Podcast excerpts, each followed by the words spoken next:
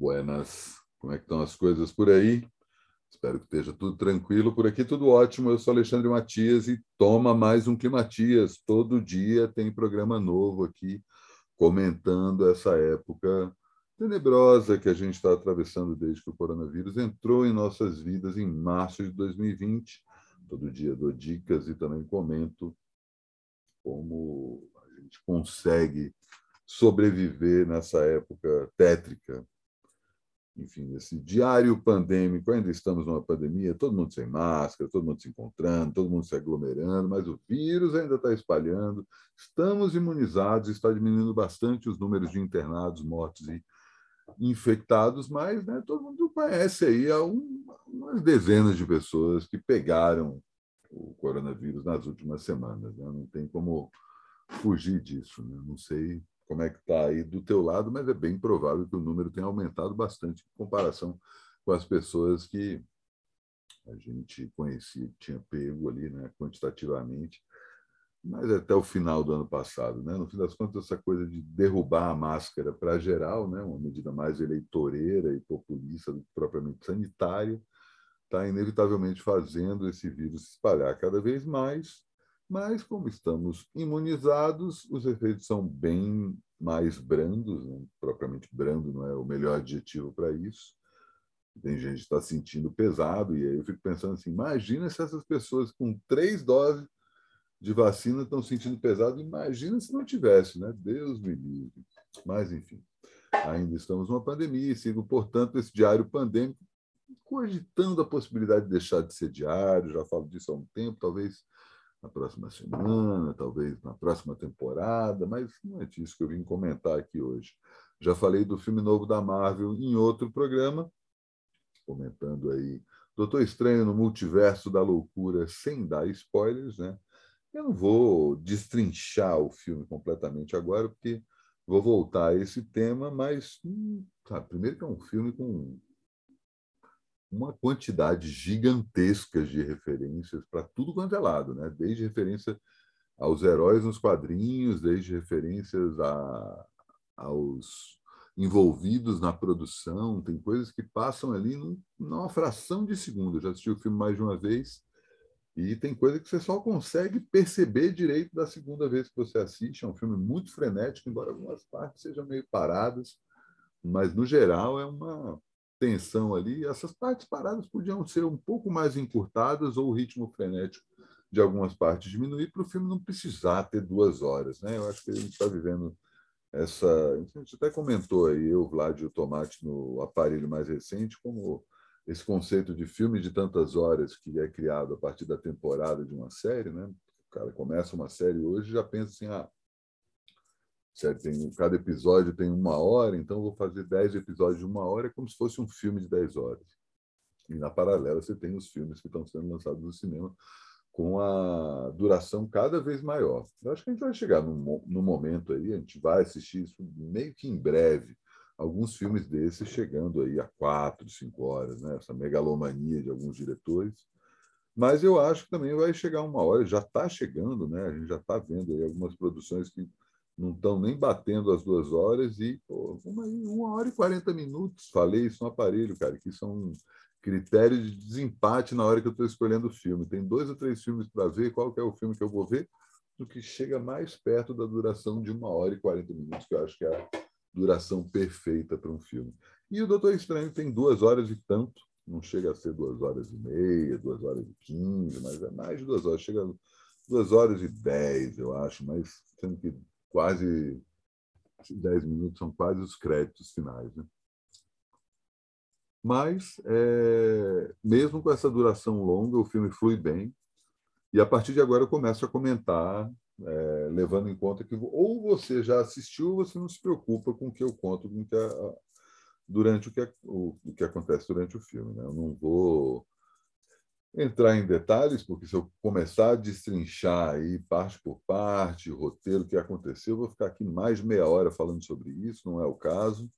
Mas eu acho que tem uma análise mais é, ampla que eu vou fazer nessa, nesse Climatias de hoje, que é o que, que esse filme diz, tem a ver com essa nova fase do, da Marvel, especificamente também uma questão é, da Disney como um todo. Né? A gente está às vésperas do centenário da Disney. Ano que vem, tá? não sei se vocês sabem, mas a Disney usa muito a referência do número 23 exatamente porque foi em 1923 que o Walt Disney criou a empresa. E a gente está esperando aí, esperando, quer dizer, eles estão esperando, estão aí com uma série de novidades que eles devem apresentar no ano que vem. Eles têm um encontro anual que chama D23, que é justamente quando eles apontam as novidades dos próximos anos, e a Disney está num processo de se tornar um verdadeiro monopólio do entretenimento. E a Marvel tem um papel crucial nisso. Né? A Disney comprou a Marvel há menos de, 10, menos de 15 anos, eu não lembro certinho a data, mas é, como comprou a Pixar, como comprou a Lucasfilm, e isso ajudou a crescer ainda mais como uma das principais marcas de propriedade intelectual do planeta. Né?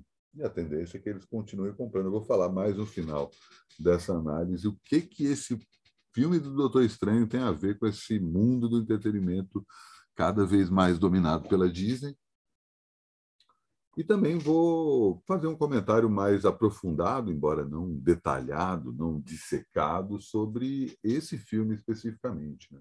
É um filme que mistura duas tendências. Uma delas já tinha, no, já estava ali no primeiro filme do, do Doutor Estranho. Né? Doutor Estranho é um personagem que surge, acho que ele é, ele é anterior aos anos 60, mas ele é um personagem que ele começa a fazer sucesso bastante a partir dos anos 60 e ele tem essa conversa com a psicodelia, com o misticismo oriental, né? ele vai puxando ali características que também estavam ligadas na história da, da, da, cultura pop como um todo. Né? Eu comentei outro dia que fiz um Climatias comentando um livro do Hermann Hesse. O Hermann Hesse é um dos autores que ajuda a, a fazer essa aproximação do Ocidente com o Oriente na época e vira uma das principais tendências do movimento hippie ali no meio dos anos 60 em diante. Né? Essa, é, esse flerte que acaba se tornando um caso sério da principalmente da cultura californiana e, e britânica com o, a cultura oriental e oriental de uma forma bem ampla né? oriental até um termo que é considerado pejorativo né porque no fim das contas do mesmo jeito eu falei sobre isso no programa com Tomás Pauliello sobre o que é o Ocidente, né? Na verdade, o Oriente acaba sendo uma forma de você jogar no balaio um monte de gente, que aí tem toda essa discussão, né? Não sei se vocês sabem, né? Porque o Oriente Médio a gente sabe que é ali na Península Arábica, né? O Oriente Extremo, né? o Japão, a Índia, a China, e o Oriente Próximo é, são os Balcãs, né? Ali é a região do, do leste europeu, que não tem nada de oriental, né? em termos étnicos. Né? Até tem algumas referências, mas, pô, vamos. Então, estou me referindo especificamente à cultura asiática. E aí dá para a gente falar do continente como um genérico para todas essas culturas, tanto místicas quanto religiosas, que influenciam tanto o movimento hippie dos anos 60 e acabam influenciando esse super-herói que é criado, não lembro se é criado, mas popularizado principalmente nesse período. O Doutor Estranho, inclusive, vai aparecer na capa do segundo disco do, do Pink Floyd, South Four Secrets, numa referência clara a isso. Né? É uma das primeiras capas que o Pink Floyd faz com o estúdio Hipnosis e é uma colagem de vários várias referências da época e uma delas é o próprio Doutor Estranho num quadrinho em que ele já já flerta aí com essa questão do multiverso. Né? Então, você tem essa linha principal, que é a linha da psicodelia, né? de como a psicodelia conversa com esse mundo é, místico asiático. E a outra vem, é, graças ao novo diretor desse filme, o Sam Raimi, Sam Raimi que para quem acompanha super-herói é mais conhecido como o cara que dirigiu os três primeiros filmes do Homem-Aranha, mas para quem acompanha cinema sabe que o Sam Raimi é um dos principais diretores de horror de todos os tempos e pai da série A Morte do Demônio, né, que é um marco na história do terror, né? Primeiro que primeiro A Morte do Demônio, se não me engano, de 79, ele reinventa o terror gore como a gente conhece, assim, ele vai dar passos além do que, sei lá, o Massacre da Serra Elétrica, o que eles tinham feito nos anos 70 e inaugura uma coisa que vai depois dar no, no Sexta-feira 13, no a Hora do Pesadelo e todos os outros filmes de terror adolescente que fizeram sucesso nos anos 80. né? toda aquela história da, da, do chalé na, no meio da, da, da, floresta, que é, que é assombrado por espíritos da, da selva, né? provavelmente da selva, né? do bosque. Isso aí é a premissa básica do, desse primeiro filme dele. O filme tem cenas memoráveis e assustadoras. Né? Tem um estupro cometido pela, pela floresta. Só, só essa cena é absurda de assustadora. E o Sam Raimi né, entra com esse é, com a função de fazer desse segundo filme do Doutor Estranho o primeiro filme de terror da Marvel. E ele faz isso muito bem. Eu esperava mais peso no terror. Né? Eu comentei isso no programa que eu não, não dei tanto spoiler, mas. É... Tem umas cenas que a gente nunca poderia imaginar que aconteceriam no universo da Marvel, desde um Doutor Estranho zumbi, né? pelo menos no que diz respeito aos filmes, né? porque a Marvel no cinema é a Disney, a Disney tem um certo, um certo pudor, né? diferente das, da Marvel nos quadrinhos, que pode pegar um pouco mais pesado. Mas no cinema, né, como tem toda essa coisa família que a Disney coloca, então tem esse momento ali que não vamos, não vamos pegar tão pesado, mas a forma como ela mata a Capitã América, né, que é a Capitã Britânia, né, melhor dizendo, a agente Carter, que no seriado O desenho O que está no Disney Plus, se torna a, o equivalente do Capitão América, porque tem um problema ali, aí em vez do, do Capitão América original se transformar no super-herói, quem vira a super-heroína é justamente a agente Carter.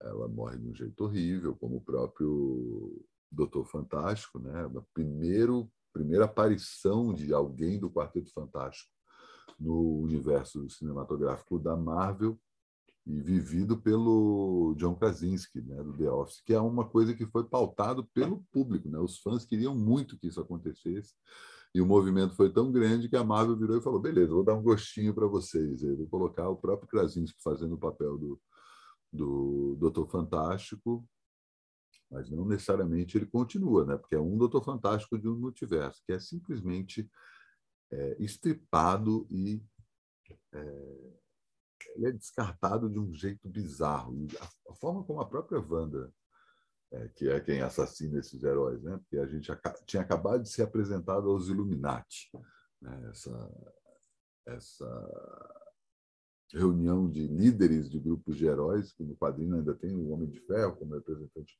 dos Vingadores, mas no, no filme tem o cara do Inumanos, tem o professor Xavier, né? o Patrick Stewart aparecendo como o professor Xavier o, do, do professor X do X-Men e como o professor X do X-Men do desenho animado dos anos 90, vestindo aquela aquele terno verde com a gravata azul e com aquela cadeira de roda parece um monociclo, parece um um monociclo, como é que é o nome desses? Esse carrinho sidecar que você cola numa moto, assim, né? Não lembro qual o nome disso, mas enfim, o negócio é amarelo. E é exatamente, não só são as cores que ele usava nesse desenho dos anos 90, quando na hora que ele aparece, toca a música, né? só com outro arranjo. É o Danny Elfman, que inclusive é o trilheiro desse filme, está esmerilhando e consegue, inclusive, colocar a própria música como arma numa determinada cena, de um jeito bem foda. E aí é o professor Xavier, o cara do Inumanos, a Capitã Marvel, que aí é a Rambo, né, que é forma, em vez de ser a personagem que a gente conheceu no filme, é a mulher que a gente viu. Qual que é o outro filme que ela aparece? Acho que é o próprio é, Vingadores Ultimato, mas tem um outro. Não vou lembrar agora é, o próprio Doutor Fantástico e o Mordor, que é um, nesse, nessa terra que eles visitam, é o sacerdote supremo ali no lugar do Doutor Estranho. Na verdade, quem é o sacerdote supremo no, no mundo que a gente conhece, que ele é numerado, inclusive, nesse, nesse filme, né? o universo que a gente conhece da Marvel é o universo número 616, e o Sacerdote Supremo é, ou seja, superior ao próprio Doutor Estranho é o, o Wong, né, que está muito bem nesse filme, tanto o ator quanto as falas do personagem. Mas logo depois que a gente é apresentado para os Illuminati, que vem julgar a participação do Doutor Estranho nessa história toda, aparece a Wanda como feiticeira escarlate e ela mata os caras do pior jeito possível. Assim, a gente nunca viu tanta violência, tanta tanta violência gráfica mesmo, né? Podia ser mais pesado, né? Podia, mas aí também criança não ia poder ver esse filme. Mas não deixa barato, cara. São cenas pesadas e principal desse filme todo. Elizabeth Olsen matando a pau. O Benedict Cumberbatch, que faz o, o Doutor Estranho, também está muito bem. Mas a Elizabeth Olsen, que é a Wanda, que depois vira exatamente durante esse esse filme A Feiticeira Escarlate. Nossa, pelo amor de Deus, cara, mulher esmerilha e ela é o melhor vilão da Marvel. Saca? São cenas maravilhosas feitas pelo Sam Raimi para mostrar que essa mulher é a maldade pura, se mete-se no, no, nos interesses dela e o interesse dela basicamente é estar junto com seus filhos, que só existem em uma outra realidade, não a realidade que a gente habita. Esse é o grande trunfo do filme. Na verdade, é, é ruim, inclusive, o fato desse filme ter o nome do Doutor Estranho e não ter o nome da Feiticeira Escarlate. Por mim, ele chamava Doutor Estranho contra Feiticeira Escarlate. Ia, ia entregar um pouco do roteiro, mas, enfim, isso acontece logo 10, 15 minutos de filme. Você já vê que tem essa tensão no ar, que é inevitável que eles vão tretar uma hora. Mas o principal, a melhor coisa desse filme são os flertes com o multiverso. Tem uma cena específica que deve durar menos de cinco minutos, mas eles passam por vários universos ao mesmo tempo, e tanto universos que são praticamente temáticos, tem um universo que é meio anos 30, um universo que é mais anos 50, mas às vezes eles vão para, um universo de desenho animado, vão para um, um outro universo que eles são tinta.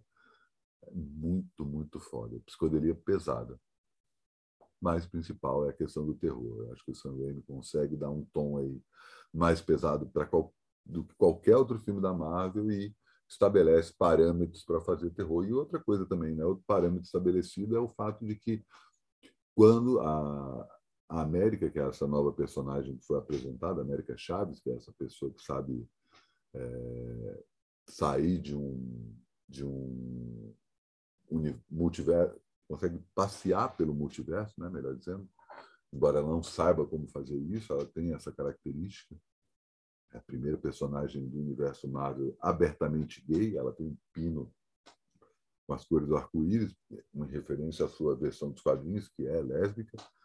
É, e ela, ela como personagem ali é meio como um, um gancho, assim, né? um MacGuffin, né? como falava antigamente. É só uma coisa para a gente seguir. Ela não, tem tanta expressividade, ela ainda deve render melhor. E o filme em si, a história é fraca, né? A história sabe? Tipo, ah, toda a história da Wanda com, com os filhos e como ela quer é, roubar os poderes da, da América para justamente é, estar na mesma realidade que seus filhos e a forma como a própria como o próprio filme é, apresenta os filhos para a feiticeira escarlate, quem ela realmente é, muito bom, muito bom. É, mas o, O ponto central é esse, né? Eu queria frisar porque é um filme que acaba servindo, como eu comentei no, na outra vez que eu falei, para juntar as pontas do, do material recente da Marvel, né? É, fui ver com uma amiga que não tinha assistido nada da Marvel recente, ela entendeu, ela falou, pô, tá claro ali que tem um outro história que fica meio por alto, mas o filme é, funciona. E aí liga tanto o WandaVision, que é o primeiro seriado do Disney Plus, quanto o Orif, que é um outro seriado de desenho animado, o Loki, de alguma forma, embora tenha implicações diretas, ele não é propriamente citado, mas dá para. O, o seriado Loki é o seriado que explica o conceito de multiverso de uma forma bem ampla. O Homem-Aranha do ano passado, que é referenciado logo no começo do filme, que tem a questão já de juntar três realidades diferentes. E tem um outro filme também, acho que o tanto os dois últimos filmes do, dos Vingadores, o Guerra Infinita e o Ultimato, quanto o primeiro filme do Doutor Estranho, conversam aí com, com esse filme. Mas é claro, né, que se você não assistiu, essa que é uma das grandes metas da Marvel, né? Conseguir manter isso de uma forma mais tanto que funciona para quem está acompanhando tudo, quanto como para quem está caindo de paraquedas e só quer ver esse filme. A minha principal recomendação desse filme é que é menos um filme de terror, porque quem vai esperar filme de terror vai esperar uma coisa um pouco mais pesada, um pouco mais densa disso, mas os elementos de terror estão muito bem feitos. E a Elizabeth Olsen, pelo amor de Deus, alguém chama ela para fazer um filme de terror de verdade, porque essa mulher esmerilha, cara, ela está muito bem. Mas eu acho que a questão visual é crucial na história. É um filme deslumbrante e isso é um motivo para assistir no cinema. Dá para assistir em casa também, né? depois vai estar no próprio Disney Plus. Mas assistir no cinema tem essa coisa do impacto das cores, dos, do multiverso, essa questão de ser muito fragmentado, enfim. Recomendo muito.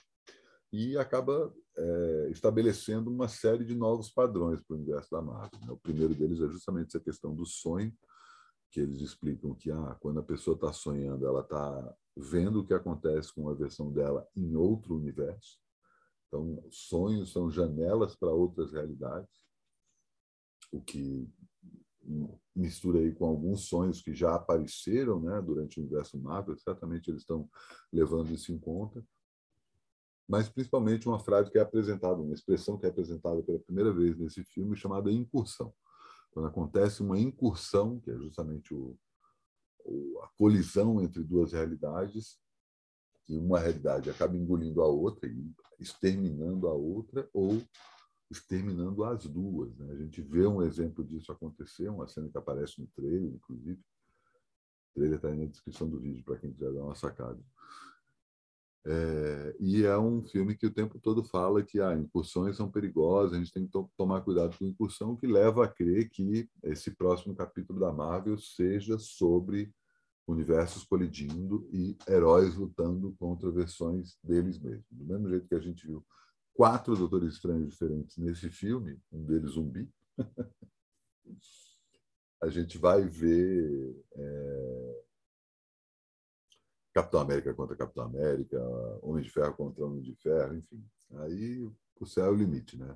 Juntar personagens diferentes, isso vai ser bem interessante. Na verdade, é a versão de 2015 para Guerras Secretas, né? uma, uma minissérie que foi originalmente lançada nos anos 80, que um ser onisciente, onipresente e onipotente, né? uma espécie de Deus, né? portanto, é, consegue puxar todos os vilões e todos os heróis da Marvel para um planeta e criar uma espécie de reality show em que eles têm que se destruir, mas sem estar numa cidade conhecida, né? E aí é mano a mano entre os heróis. E isso foi escrito em 2015, que provavelmente vai ser a base para o que a gente assiste. Provavelmente a gente vai ter um Vingadores Guerras Secretas. Mas antes disso, a gente, como nesse filme, vai ser apresentado a entrada do X-Men no universo da Marvel, a entrada do Homem-Aranha vai ficar cada vez mais referente, embora o Homem-Aranha não seja uma franquia da Marvel, e sim da Sony, tem essa conversa aí direto, a gente vai ver isso, esses filmes conversando entre si, e, claro, a vinda do Quarteto Fantástico, do Doutor Destino, enfim, tem vários outros personagens que vão começar a dar as caras, Deadpool, é, nos próximos filmes e certamente é, os próximos filmes e séries, né? Porque outra coisa também que ficou bem claro é quanto as séries são cruciais para a gente entender. Assim. De tudo isso que eu falei que é importante a gente assistir antes de, de ver o filme, mesmo depois, o principal é WandaVision, que é a série que explica o que aconteceu entre quando a Wanda tem que retirar a joia do tempo da testa do seu marido, né, do, do Visão, matando o Visão, e o que aconteceu entre esse, essa tragédia e é, o momento atual, que é justamente esse momento do Doutor, do Doutor Estranho 2. É, e eles vão usar essa desculpa do universo sempre para apresentar esses novos personagens. E aí chega a consideração final que eu faço em relação à Disney. a Disney vai continuar comprando coisa. A Disney vai continuar comprando outras marcas. A gente vai ver isso acontecer cada vez mais. E, eventualmente, isso, esse conceito de multiverso vai ser uma premissa para, inclusive, eles fazerem é, crossovers entre marcas diferentes. Né? A gente tem uma possibilidade de algo entre Marvel e Guerra nas Estrelas, entre Pixar e, e outras marcas. Imagina se eles compram, sei lá, o Estúdio Ghibli, ou enfim, tem uma série de, de, de, estúdios e pensar só em termos de animação. Já compraram a Pixar, eles podem, eles podem comprar vários outros estúdios de animação. Só falando de animação, fora, ah, sei lá, comprar ah, o estúdio do Robert Rodrigues, sabe? que fez um monte de filme para adulto, mas também fez um monte de filme para criança. E fora um tanto de coisas que estão nascendo agora e que eles já estão se apropriando logo, assim, seja não necessariamente comprando as marcas, mas puxando novos talentos para estar ali nos filmes, tanto da Marvel quanto do Guerra nas Estrelas, quanto da Pixar. Né? Então, acho que a gente vai ver esse multiverso cada vez mais presente aí de forma corporativa nas próximas novidades que a Disney vai apresentar. Vamos ver o que, que eles vão apresentar. Acho que é o próximo D23, que é esse encontro anual em que eles mostram quais são os planos dele, acontece agora em julho. E certamente vai vir muita coisa aí. Vamos ficar esperto. Antes de encerrar o programa de hoje, queria pedir para você assinar o canal ou o podcast, se você está ouvindo no Spotify, assina lá e aperta o sino, ou se você está ouvindo no YouTube, assina lá e aperta o sino também para saber quando tem notificações do, do Climatias na área. E, finalmente, eu falar mais? Assim, né? Se você assina, aperta o sino, você fica sabendo quando tem novidades. Tem Vida Faldana novo agora no começo da semana. Vida Faldana é o podcast de música que eu apresento, está só no Spotify. E também tem programa novo nessa segunda-feira. É, tem mais uma edição do Tudo. Não, Tudo Tanto não, Tudo Tanto vai ficar para quarta, eu já dei um spoiler aqui.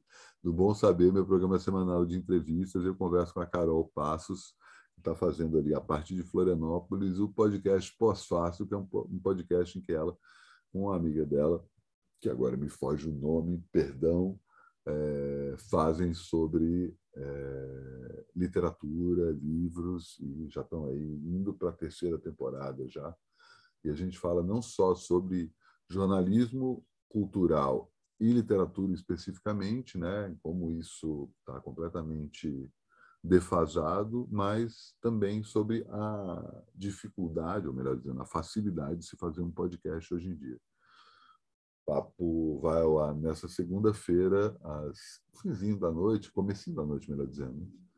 E não custa lembrar que tem começa a temporada do Kiko Dinucci aí no, no centro da Terra nessa segunda-feira, hein? Não dá mole, não dá mole. Vou deixar aí a, o link para quem quiser garantir seu ingresso para segunda-feira. E para terça-feira tem show da Marina Mello. Na segunda-feira, o que começa aí, essa noite promete, três guitarras no palco. Ele, o Lelo Bezerra, que tocava com o Siba, e o Guilherme Held, dispensa apresentações, os três no palco, tocando para onde eles vão, vai saber. E a irmã do Kiko, Gina Dinucci, tomando conta da parte visual. O que é essa parte visual? Só vou saber amanhã na hora. Então, é, se quiser já garantir o ingresso, que deve esgotar, então não, não vai dar mole para assistir. Esse deve ser um showzaço. Terça-feira tem show da Marina Mello também, que eu acho que já está esgotado, não lembro certinho, mas o link está aí na descrição do vídeo. É, e assim a gente começa mais uma semana. E assim também encerro mais um Climatias. Deixe seu like, comenta aí se você está vendo no YouTube. E você assistiu o Doutor Estranho? Curtiu? É isso. Assim encerro mais um Climatias. Até amanhã.